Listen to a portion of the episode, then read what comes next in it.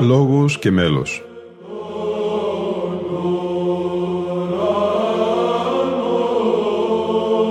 Προσεγγίσεις στη μυσταγωγία της ψαλτικής τέχνης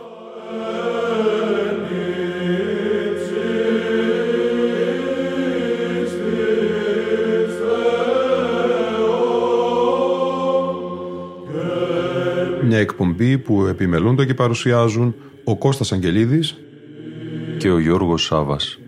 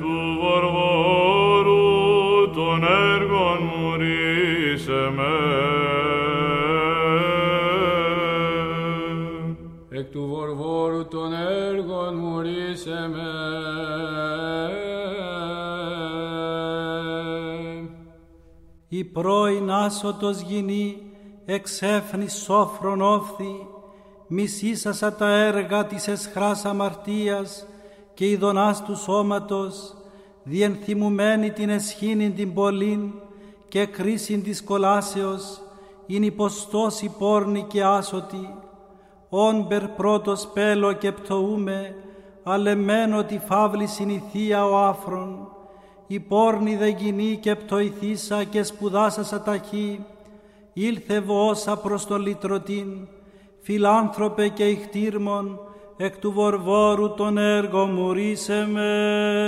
Εκ του βορβόρου των έργων μου ρίσε με. Τη Αγία και Μεγάλη Τετάρτη, της αλειψάσης των Κύριων μύρο πόρνης γυναικός, μνήαν ποιήστε οι θειότατοι πατέρες εθέσπισαν, ότι προ του σωτηρίου πάθους μικρόν τούτο γέγονε. Γινή βαλούσα σώματι Χριστού μύρων, την Νικοδήμου προύλαβες μυρναλόιν, αλλά το νοητό μύρο Χριστής, Χριστέ ο Θεός, των επιρρήτων παθών ελευθέρωσον και ελέησον ημάς, ως μόνος Άγιος και φιλάνθρωπος. Αμήν. Μεγάλη Τετάρτη Αγίου Αμφιλοχίου Εικονίου Λόγος Τέταρτος στην αμαρτωλή γυναίκα που άλυψε τον Κύριο με μύρο και στον Φαρισαίο. Αρκετά μας γέμισε με εφροσύνη πριν ο Χριστός όταν έτρωγε στο σπίτι του Ζακχαίου διότι όπου τρώει ο Χριστός και κάθεται στο τραπέζι μαζί με τους ανθρώπους και απολαμβάνει από το ποτό και τα δικά μας φαγητά, όλα αυτά οδηγούν στο να εκφράσει κανείς την εφροσύνη. Διότι ποιος από τους τελώνες ή τις πόρνες και από όσους έκαναν απερίγραπτα κακά, βλέποντας το δημιουργό του ουρανού και της γης να μπαίνει στο σπίτι του τελώνει και αυτόν που έδωσε τα σιτάρια να παίρνει στα χέρια του το ανθρώπινο ψωμί και αυτόν που έδωσε τα σταφύλια να ευλογεί τα πατητήρια με το να πίνει με άλλους το ποτό, δεν θα δικαιωθεί αν θεωρήσει το γεγονός γιορτή και πανηγύρι. Αυτή είναι στα αλήθεια γιορτή. Αυτή είναι στα αλήθεια η εφροσύνη του συμποσίου. Το να βλέπει κανείς να απολαμβάνει την τροφή στο τραπέζι ο δεσπότης μαζί με τους δούλους, ο Θεός μαζί με τους ανθρώπους, ο δικαστής μαζί με τους κατηγορουμένους. Γι' αυτό και ήλθε ο Χριστός στον κόσμο χωρίς να εγκαταλείψει ο ίδιος τον ουρανό και έγινε άνθρωπος χωρίς να πάψει να είναι Θεός, ώστε πλέοντας τη θάλασσα να απομακρύνει από το βυθό της αμαρτίας όσους ταλαιπωρούνται στο πέλαγος του βίου και περιόδευε σε κομοπόλεις και πόλεις και σε στενοπούς και μονοπάτια και δρόμους περπατούσε για να επαναφέρει στο δικό του πίμνιο όσους πλανήθηκαν στα τρίστρατα, σαν τα πρόβατα που δεν έχουν τσομπάνι. Αυτός βέβαια είναι που αναζητά το χαμένο πρόβατο, αυτός που αφήνοντας τα 99 πρόβατα έρχεται για την αναζήτηση του ενός. Αναζητούσε λοιπόν το ένα χωρίς να περιφρονεί τα πολλά, ούτε πάλι να προτιμά τα πολλά από το ένα. Αλλά άφηνε μεν τα 99 διότι γνώριζε ότι είναι ασφαλισμένα μέσα στη μάντρα. Το δε ένα το αναζητούσε περιπλανόμενος για να μην γίνει τροφή στο διάβολο, διότι το πρόβατο που δεν έχει πειμένα είναι έτοιμο για δείπνο για τα θηρία και την ψυχή που δεν σφραγίστηκε με το βάπτισμα την επιβουλεύονται οι δαίμονες. Γι' αυτό πριν τον Ζακχαίο τον άρπαξε σαν πρόβατο από το στόμα του λύκου και τον ένωσε στη μάνδρα με τα άλλα πρόβατα και τον έκανε άξιο της φραγίδας του βαπτίσματος. Διότι όπως ο τσομπάνος θέλοντας να πιάσει το πρόβατο που αποπλανήθηκε αφήνει ένα ήμερο ζώο ώστε καθώς αυτό θα βόσκει πλούσια να ελκύσει το θύραμα που απομακρύνθηκε έτσι και ο λόγος του Θεού τη σάρκα που πήρε από την Παρθένο Μαρία όπως το πρόβατο στη βοσκή την άφησε στο τραπέζι του Ζακχαίου ώστε με τον γνωστό νόμο του συμποσίου ελκύοντάς τον για επικοινωνία να τον ενώσει στην πίμνη του χωρίς αυτός να το καταλάβει.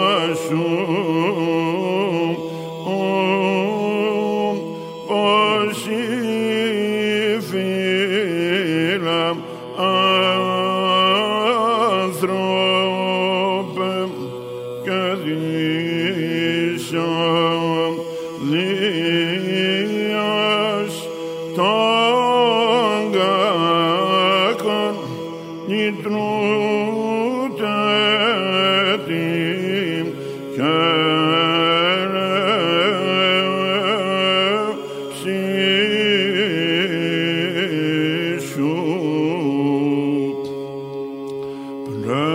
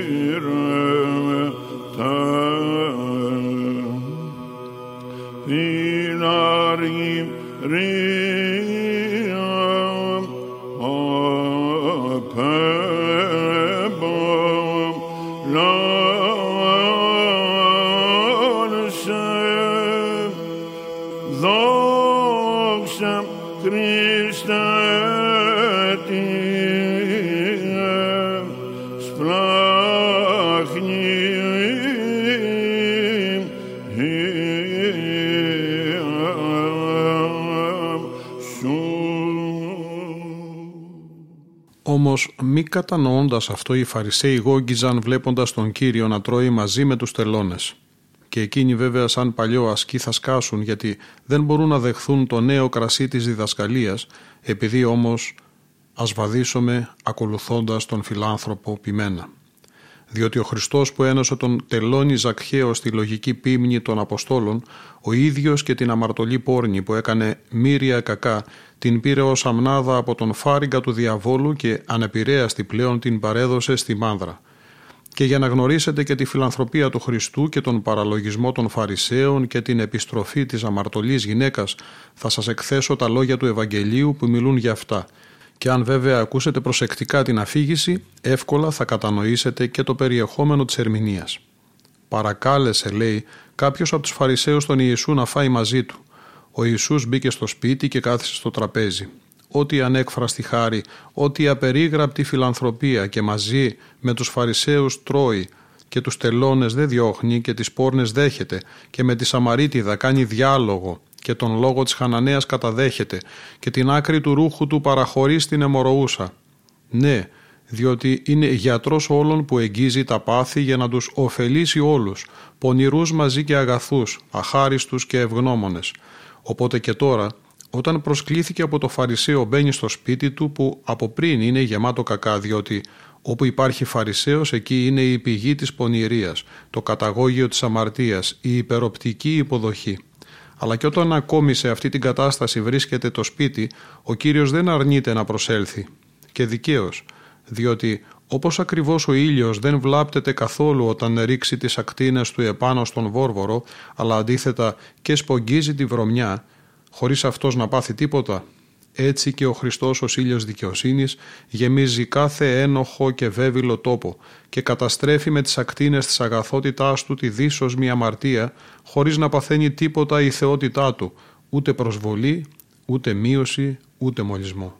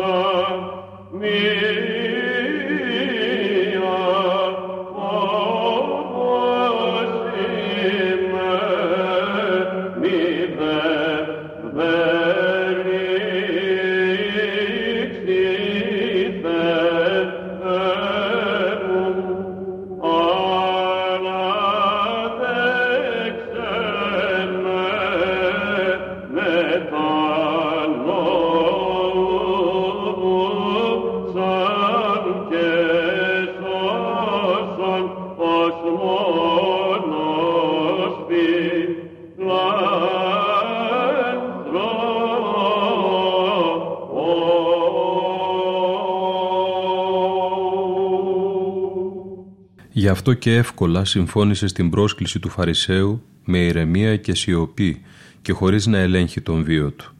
Και αυτό το έκανε πρώτα για να αγιάσει τους προσκεκλημένους, τον οικοδεσπότη που τους κάλεσε, όλους τους χώρους της κατοικίας, τα πολυτελή φαγητά.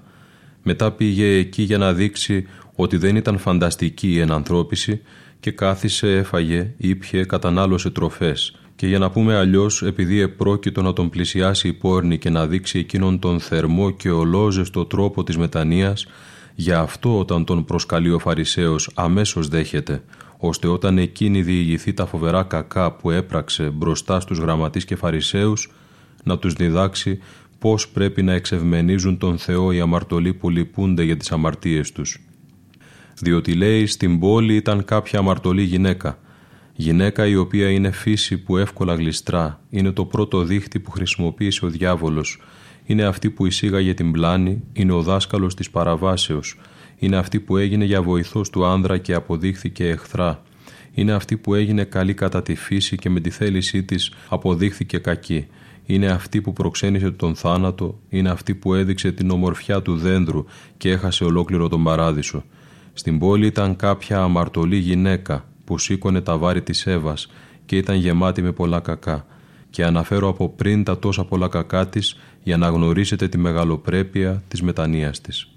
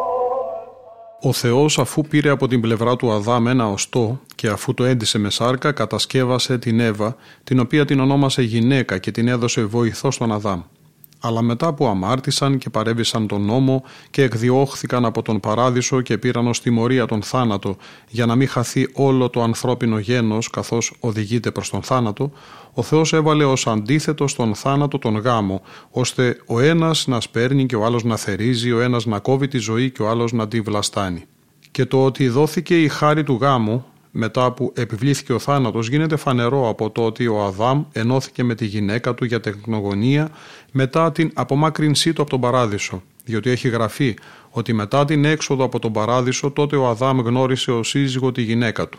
Πριν από την αμαρτία λοιπόν υπήρχε η Παρθενία η οποία διατηρούσε αμόλυντο το χιτόνα της φύσεως. Μετά όμως από την παράβαση, μετά από την απόφαση του θανάτου σε αντίθεση ορίστηκε ο γάμος ώστε να νικήσει τον θάνατο που αφαιρεί ανθρώπους με τη γέννηση άλλων και να τον κάνει νικημένο που τριγά ζωές φυτρώνοντας καινούργιες. Επειδή λοιπόν για τη συνέχιση του ανθρωπίνου γένους και για την αύξηση της ανθρωπίνης φύσεως δόθηκε ο νόμος του γάμου, έσπηρε μέσα στον άνδρα την τάση για ειδονή, τη δε γυναίκα την έκανε τρυφερή, όχι για να ερεθίζονται για πορνική μίξη, αλλά για να ενώνονται νόμιμα στον γάμο. Γι' αυτό η μεν θεσμοθετημένη ένωση του γάμου είναι άξια τιμής από το Θεό, η δε ένωση που πραγματοποιείται για χάρη των ειδονών υποβάλλεται στον θάνατο. Ο γάμος να είναι από όλους σας άξιος τιμής και η συζυγική κλίνη αμόλυντη, γιατί ο Θεός θα καταδικάσει τους πόρνους και τους μυχούς. Οι γυναίκες λοιπόν που νόμιμα είναι ενωμένες με τους άνδρες για να κάνουν παιδιά, είναι ακατηγόρητες όπως η Σάρα και η Ρεβέκα και η Ραχίλ και όποια άλλη όπως αυτές. Οι γυναίκες όμως που λόγω ειδιπάθειας διαγείρουν τους νέους για ακολασία επειδή καταστρέφουν τον ναό του Θεού, παραδίδονται στην καταστροφή διότι, λέει ο Παύλος, αν κάποιος καταστρέφει τον ναό του Θεού θα τον αφανίσει ο Θεός. Μεταξύ αυτών των γυναικών μία ήταν και αυτή η αμαρτωλή για την οποία λέμε διότι νοθεύοντας τη φύση της και με τις εξωτερικές βαφές κοκκινίζοντας τις παριές της και με παραπιστική τέχνη να φανεί καλή παράσερνε τους νέους προς την ακολασία ρίχνοντάς τους χωρίς να το περιμένουν στο βάραθρο της πορνείας.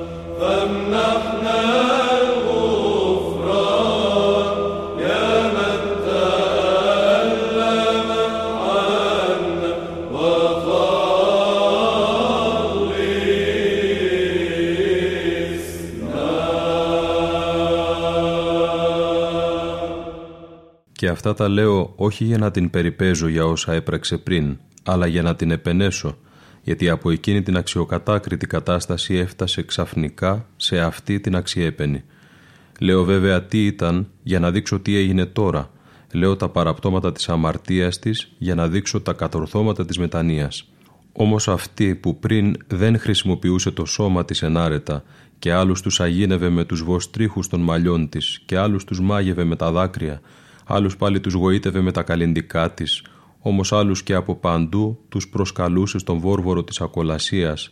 Αυτή τώρα τον εσχρό και όλον πάθη ειδονής ερωτάτης τον μεταβάλλει σε θεία και επουράνια μεγάλη αγάπη. Διότι όταν είδε τον Ιησού κάποτε μεν ελεύθερα να συζητά με τη Σαμαρίτιδα, άλλοτε πάλι να προσέρχεται στη Χαναναία και άλλη φορά την κλοπή της θεραπείας από την αιμορροούσα να την αναφέρει μπροστά σε όλους, και άλλοτε με να τρώει μαζί με τους τελώνες και άλλοτε πάλι να επισκέπτεται τα σπίτια των Φαρισαίων, σκέφτηκε.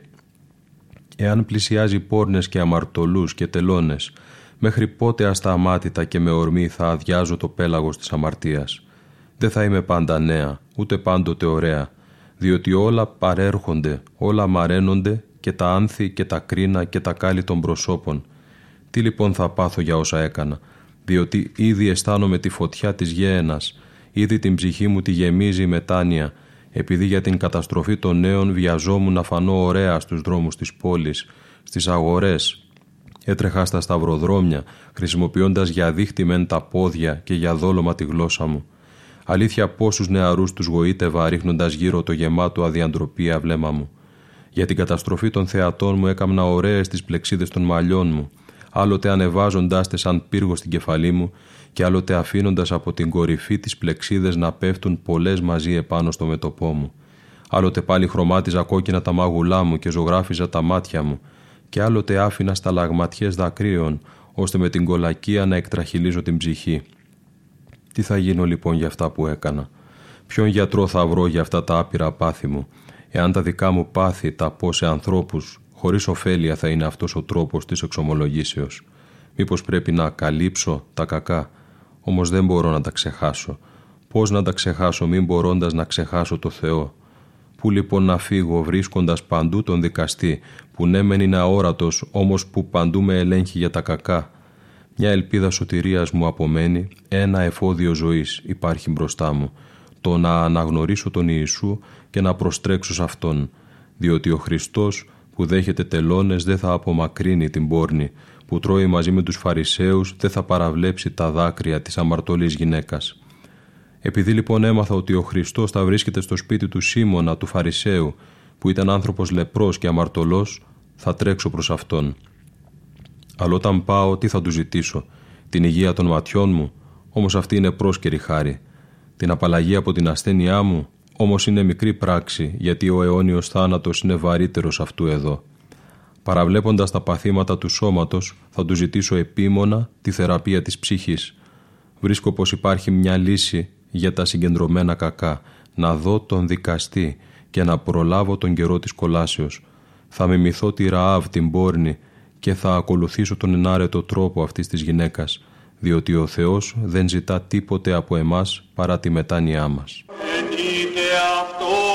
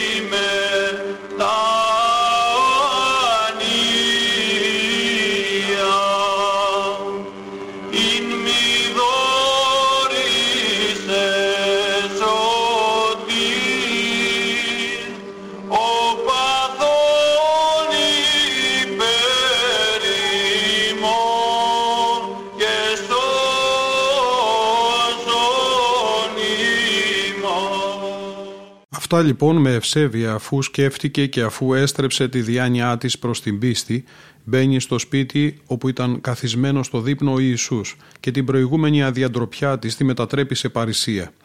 Και δεν λέει βέβαια τίποτα σε αυτόν, διότι δεν τολμούσε επειδή γνώριζε ότι ο Χριστός που γνωρίζει τους λογισμούς δεν χρειάζεται λόγια. Γιατί τι είχε να πει σε αυτόν που όλα τα γνώριζε, ότι αμάρτησε, ότι έγινε εργάτηδα πολλών κακών, ότι ερωτευόμενη και ερωμένη υπηρέτησε την ειδονή όλων.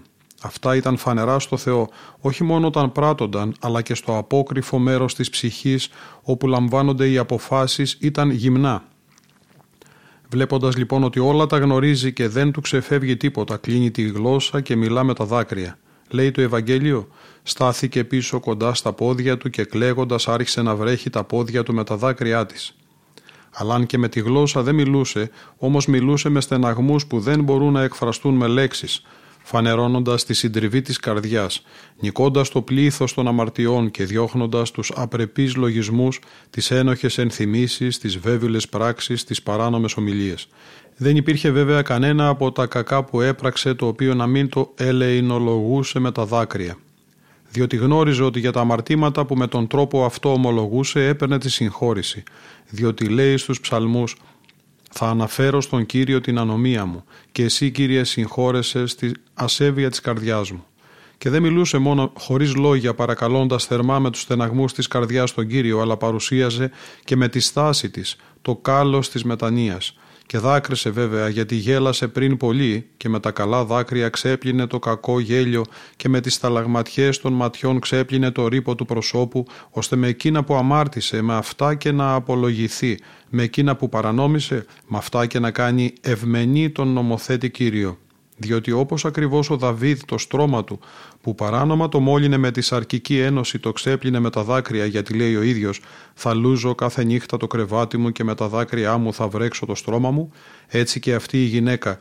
Τα μάτια με τα οποία πολλούς νέους παρέσυρε στην ακολασία τα άφησε να δακρύζουν σαν πηγές και ξέπλυνε το ρήπο της αμαρτίας που δύσκολα καθάριζε παρουσιάζοντας τα δάκρυα η ίδια για τον εαυτό της αυτά ως λουτρό μετανοίας διότι τα μεν δάκρυα ως νερό αυτή τα έφερνε τη δε συγχώρηση με αόρατο τρόπο δεχόταν από τον Χριστό. Αλλά όμως και τον Αβραάμ ίσως όχι μόνο μιμούμενοι αλλά ξεπερνώντας τον έπλυνε τα πόδια του Χριστού διότι ο μεν Αβραάμ φέρνοντας λεκάνη έβαλε νερό και έπλυνε τα πόδια και τα σφόγγισε με πετσέτα. Αυτή όμως δεν έβγαλε νερό από το πηγάδι αλλά άφησε τις βρύσες των δακρύων και έπλυνε τα πόδια του Ιησού και επειδή φοβόταν μήπως προσβάλλει με τα αμαρτωλά της δάκρυα τα άγια πόδια του Ιησού, σφόγγιζε τα πόδια με τα ωραία μαλλιά της χρησιμοποιώντας τα ως πετσέτα. Και έβλεπε κανείς ολόκληρη γενικά τη γυναίκα να λυγίζει για να θεραπευτεί από τον Ιησού, διότι τα μεν μάτια από ψηλά σαν βρύσες δακρύων άδειαζαν ακατάπαυστα η δε ψυχή σαν λεκάνη κάτω δεχόταν τις ταλαγματιές που έσταζαν από τα πόδια. Οι δε πλεξίδες σφόγγιζαν έχοντας θέση πετσέτας και τα χέρια αδειάζοντας το αλάβαστρο του μύρου άλυψαν τα θεία πόδια με μύρο, τιμώντας το Χριστό που είναι το μύρο. Διότι λέει στο άσμα «Μύρο που άδειασε είναι το όνομά σου».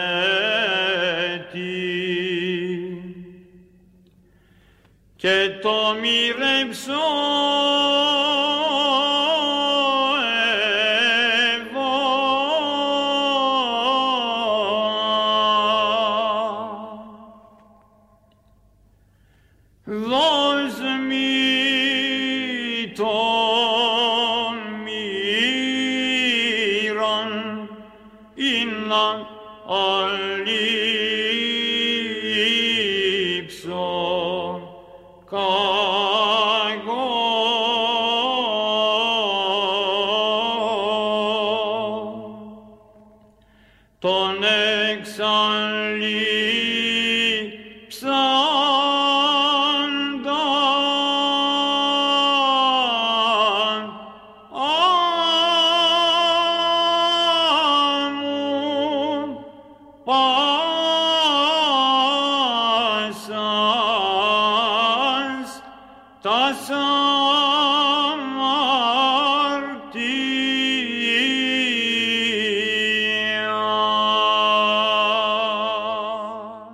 Είδες πως νίκησε την αχάριστη γνώμη των Ιουδαίων η αμαρτωλή γυναίκα που δεν γνώριζε τους θείους νόμους, διότι οι Ιουδαίοι τον λιθοβόλησαν ενώ η γυναίκα τον ευχαρίστησε με μοίρα. Όμως οι Ιουδαίοι, επειδή ήταν αχάριστοι και άμυαλοι και χωρίς ευγνωμοσύνη, ανταπέδιδαν στον ευεργέτη Χριστό τον ακρογωνιαίο λίθο, ως φιλοφρόνηση κακούς λίθους. Η δε γυναίκα άλυφε με μύρο τα πόδια που επρόκειτο για αυτοί να σταθούν πάνω στο ξύλο του σταυρού και τι λέω πως αυτή νίκησε τον αχάριστο λαό των Ιουδαίων, αφού αυτή ξεπέρασε ολόκληρο τον όμιλο των Αγίων, διότι έλαβε χάρη που δεν την έλαβαν βασιλείς, που δεν την έλαβαν άρχοντες, διότι οι βασιλείς των Θάρσεων και τα νησιά θα προσφέρουν δώρα και θα τον προσκυνήσουν όλοι οι βασιλείς της γης. Και βέβαια σύμφωνα με τον προφήτη και δώρα έδωσαν και τον προσκύνησαν από μακριά, όμως κανένας από αυτούς δεν φίλησε τα πόδια του Ιησού, διότι πώς θα γινόταν αυτό; Ήλθαν οι μάγοι έχοντας οδηγό τον αστέρα, αλλά από μακριά έδωσαν τα δώρα, γνωρίζοντας σε ποια τάξη βρίσκονταν. Διότι λέει «Ο ουρανός είναι ο θρόνος μου και η γη το στήριγμα των ποδιών μου». Ας επενείται λοιπόν η γυναίκα, γιατί δέχθηκε την τιμή όλης της γης, επειδή άγγιξε τα αμόλυντα πόδια του Χριστού, τον οποίον το χώμα θα γλύψουν τα έθνη και οι φυλές, σύμφωνα με εκείνο που λέει στους ψαλμούς, ότι θα γλύψουν το χώμα των ποδιών του. Άγγιξε τα αμόλυντα πόδια και μοιράστηκε με τον Ιωάννη το σώμα του Χριστού, διότι ο Ιωάννης έπεσε επάνω στο στήθος του Χριστού, περιμένοντας από εκεί να πάρει θεία διδασκαλία. Η δε γυναίκα άλυψε με μύρο τα πόδια του Χριστού που βάδιζαν για χάρη μας.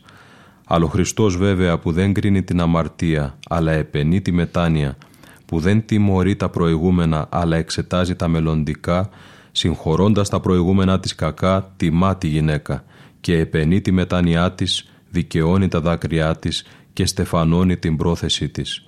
Σήμερον ο Χριστός παραγίνεται αντικία του Φαρισαίου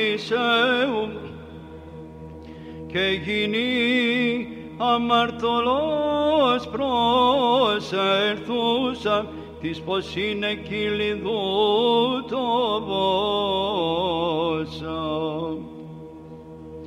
Είδε την πεπιθισμένη διαμαρτία την απελπισμένη διά τας πράξεις την μη δεληχθήσαν παρατησής αγαθότητος.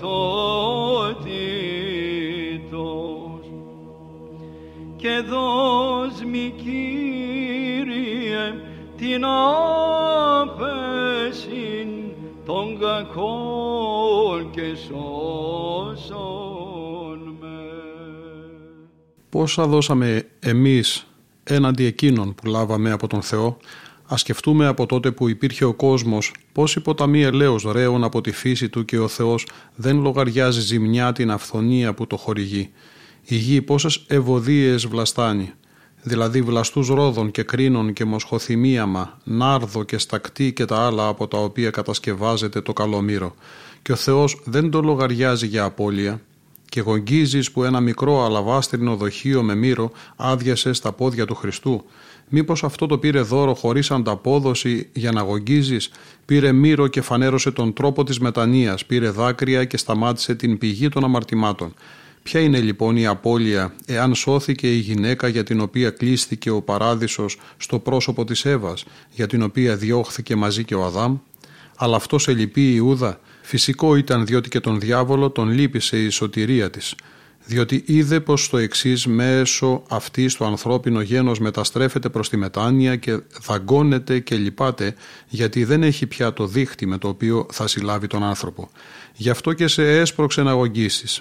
Λέει για ποιο λόγο γίνεται αυτή η σπατάλη, γιατί μπορούσε να πουληθεί με ακριβό αντίτιμο. Δεν έγινε ήδη η πώληση Ιούδα, δεν έγινε η μελέτη της προδοσίας και η αρχή των κακών ενηγμάτων, όμως ο Ιησούς δεν ελέγχει την ασθένειά του, δεν ξεγυμνώνει τη φιλαργυρία του για να μην σταματήσει τη μελλοντική προδοσία. Και επιπλήττοντας ο Χριστός λέει γιατί δημιουργείται προβλήματα στη γυναίκα, γιατί κατηγορείται τον άνθρωπο αυτό, αυτή τη γυναίκα για τα προηγούμενα κακά που έκανε, αρκετά έκανε το γένος των γυναικών. Κανείς να μην εμποδίζει τη σωτηρία τους, κανείς να μην δημιουργεί προβλήματα σε αυτήν που έλουσε με μύρο τα πόδια εκείνα που για χάρη της περπάτησαν επάνω στη γη, διότι τους φτωχούς τους έχετε πάντοτε κοντά σας. Υπολογίστε με και μένα μαζί με τους φτωχούς διότι για χάρη σας έγινα φτωχός όντας πλούσιος ώστε να πλουτίσετε εσείς από τη δική μου φτώχεια με θανατώνετε και δεν σας κατηγορώ. Αυτή με ενταφιάζει και γογγίζεται, διότι το μύρο που έριξε στο σώμα μου αυτή η γυναίκα ήταν προετοιμασία για την ταφή μου. Δεν τρέπεσαι Ιούδα που αυτή μεν όντα αμαρτωλή με τιμά με μοίρα και εσύ όντας Απόστολος την προσβάλλεις για όσα κάνεις σε μένα. Και η μεν γυναίκα ετοιμάζει τα σχετικά με την ταφή, ο δε μαθητής παραδίδει τον κύριο στο θάνατο. Η γυναίκα είναι αμαρτωλή, το ξέρω, αλλά δεν είχε τίποτα να μου χαρίσει παρά την πηγή των δακρύων, εξευμενίζοντας με την πηγή των δακρύων την πηγή του ελέους, προσφέροντας στον ακτήμονα διδάσκαλο το άειλο θυσιαστήριο. Αλλά και υπολογίζεις άθλια και λες ότι το μύρο άξιζε 300 δινάρια, υπολογίζεις όμως όχι για να επενέσεις τη μεγαλοψυχία της επειδή όλον τον πλούτο που συγκέντρωσε από τις κακές πράξεις της τον ξόδεψε για αντίτιμο του μύρου, αλλά για να δείξεις γογγίζοντας ότι έπεσες σε μισητό κακό, δηλαδή πόσο πολύ ζημιώθηκες. Δεν είναι όμως μεγάλο ποσό εάν στεναχωριέσαι που στερήθηκες 300 δινάρια αφού παίρνοντας 30 παρέδωσες εμένα τον Κύριο, διότι λέει «Τι θα μου δώσετε και εγώ θα σας τον παραδώσω» άθλιε «Ο δούλος πουλά τον Κύριό του» αντιστράφηκε η τάξη και εγώ βέβαια με το αίμα μου σε αγοράζω από την αμαρτία, εσύ όμως με πουλάς για 30 οβολούς. Μετά πάλι ο άνθρωπος πουλά τον Θεό. Ας πούμε όμως ότι τον πουλά. Ποιος θα τον αγοράσει; Και με πόσο αντίτιμο θα αγοράσει κάποιος τον Θεό. Γιατί κάνεις φθηνό τον πολλούμενο, πουλά κάποιος για 30 οβολούς στο Θεό που είναι με μορφή ανθρώπου σαν δούλο και σαν βάρβαρο και κάνε διάκριση πόσο αντίτιμο για τον ένικο Θεό και πόσο για τον άνθρωπο που φαίνεται, λέει τι θέλετε να μου δώσετε, εσύ τι θέλεις να πάρεις, διότι εκείνοι δεν έχουν τίποτα να δώσουν αντάξιο του Θεού και λέει όρισαν για αυτόν 30 αργύρια. Πουλά κανείς για 30 οβολούς άμυστο γιατρό, γιατρό που έδινε μάτια στους τυφλούς, που τους χολούς τους σήκωνε θεραπευμένους να περπατούν στο δρόμο. Αυτό τα λέω για να διδάξω τη διάνοιά σου επειδή δημιουργείται προβλήματα στη γυναίκα που πριν από το θάνατό του τίμησε ως νεκρό αυτόν που είναι ελεύθερος μεταξύ των νεκρών γιατί με το μύρο μίλησε από πριν για τη χάρη της ταφής και της Αναστάσεως. Αλλά εσύ ως αμοιβή της προδοσίας θα έχεις το σκηνή της κρεμάλας. Η μνήμη όμως αυτής θα είναι ανεξάλληπτη όπου και αν κηρυχθεί το Ευαγγέλιο. Είπε ο Χριστός και έτσι έγινε στην πράξη, διότι του Ααρών και του Ελεάζαρ σταμάτησε το μύρο και δεν ακούγεται το κέρας, όμως το αλάβαστρο σε όλους τους αιώνες απλώνεται, έχοντας την ευωδία της ακένωτης μνήμης της προσήλθε γίνει δυσόδης και με βορβορωμένη δάκρυα προχέουσε πως Ιησούς σώτηρ το πάθος καταγγέλουσα πως ατενίσωση το δεσπότη αυτός γαρενήλη θα σώσε πόρνην εκβηθού θανούσαν με ανάστησον ο των Λαζαρών εγύρας εκ τάπου τέτρα ημερών. Δέξε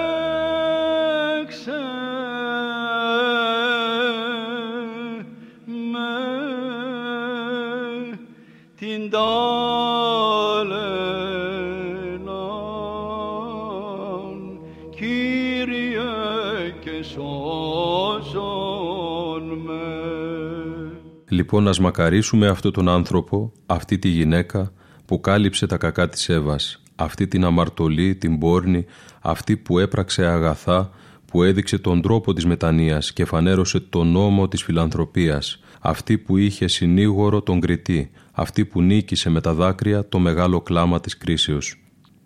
Όσοι λοιπόν είσαστε εδώ παρόντες, ζηλέψτε αυτά που ακούσατε και μιμηθείτε όχι την ειδονή της πόρνης, αλλά τον θρήνο, διότι η μεν ειδονή γέννησε τον θρήνο και ο θρήνος προξένησε τη συγχώρεση των κακών. Λούστε το σώμα σας λοιπόν, όχι με τα νερά, αλλά με δάκρυα. Αλείψετε τα μέλη όχι με μοίρα, αλλά με αγνότητα. Ντυθείτε όχι με μεταξωτά υφάσματα, αλλά με το άφθαρτο ρούχο της οφροσύνης, για να αποκτήσετε την ίδια δόξα απευθύνοντας ευχαριστία στον αμνό του Θεού, ο οποίος σηκώνει την αμαρτία του κόσμου και στον οποίον ανήκει η δόξα και η τιμή μαζί και στον Πατέρα και στο Άγιο Πνεύμα τώρα και πάντοτε και στους ατέλειωτους αιώνες.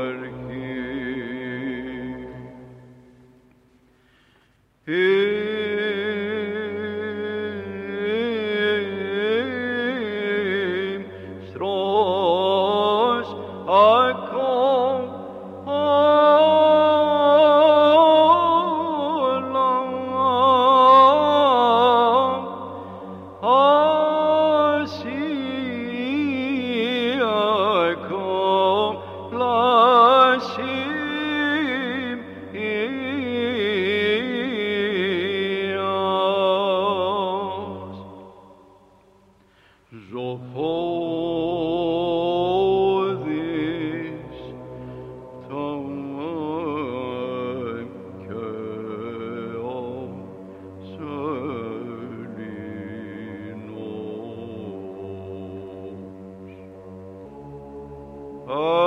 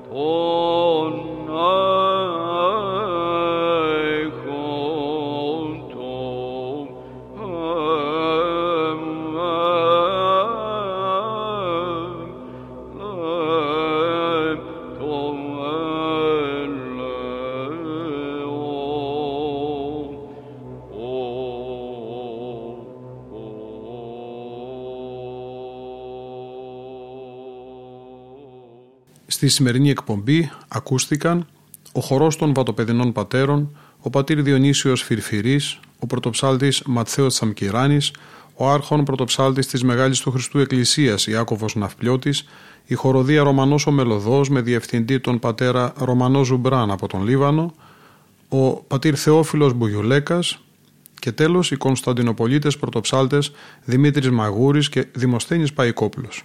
Ήταν η εκπομπή «Λόγος και μέλος» που επιμελούνται και παρουσιάζουν ο Κώστας Αγγελίδης και ο Γιώργος Σάβας. Στον ήχο ήταν σήμερα μαζί μας η Λίνα Φονταρά.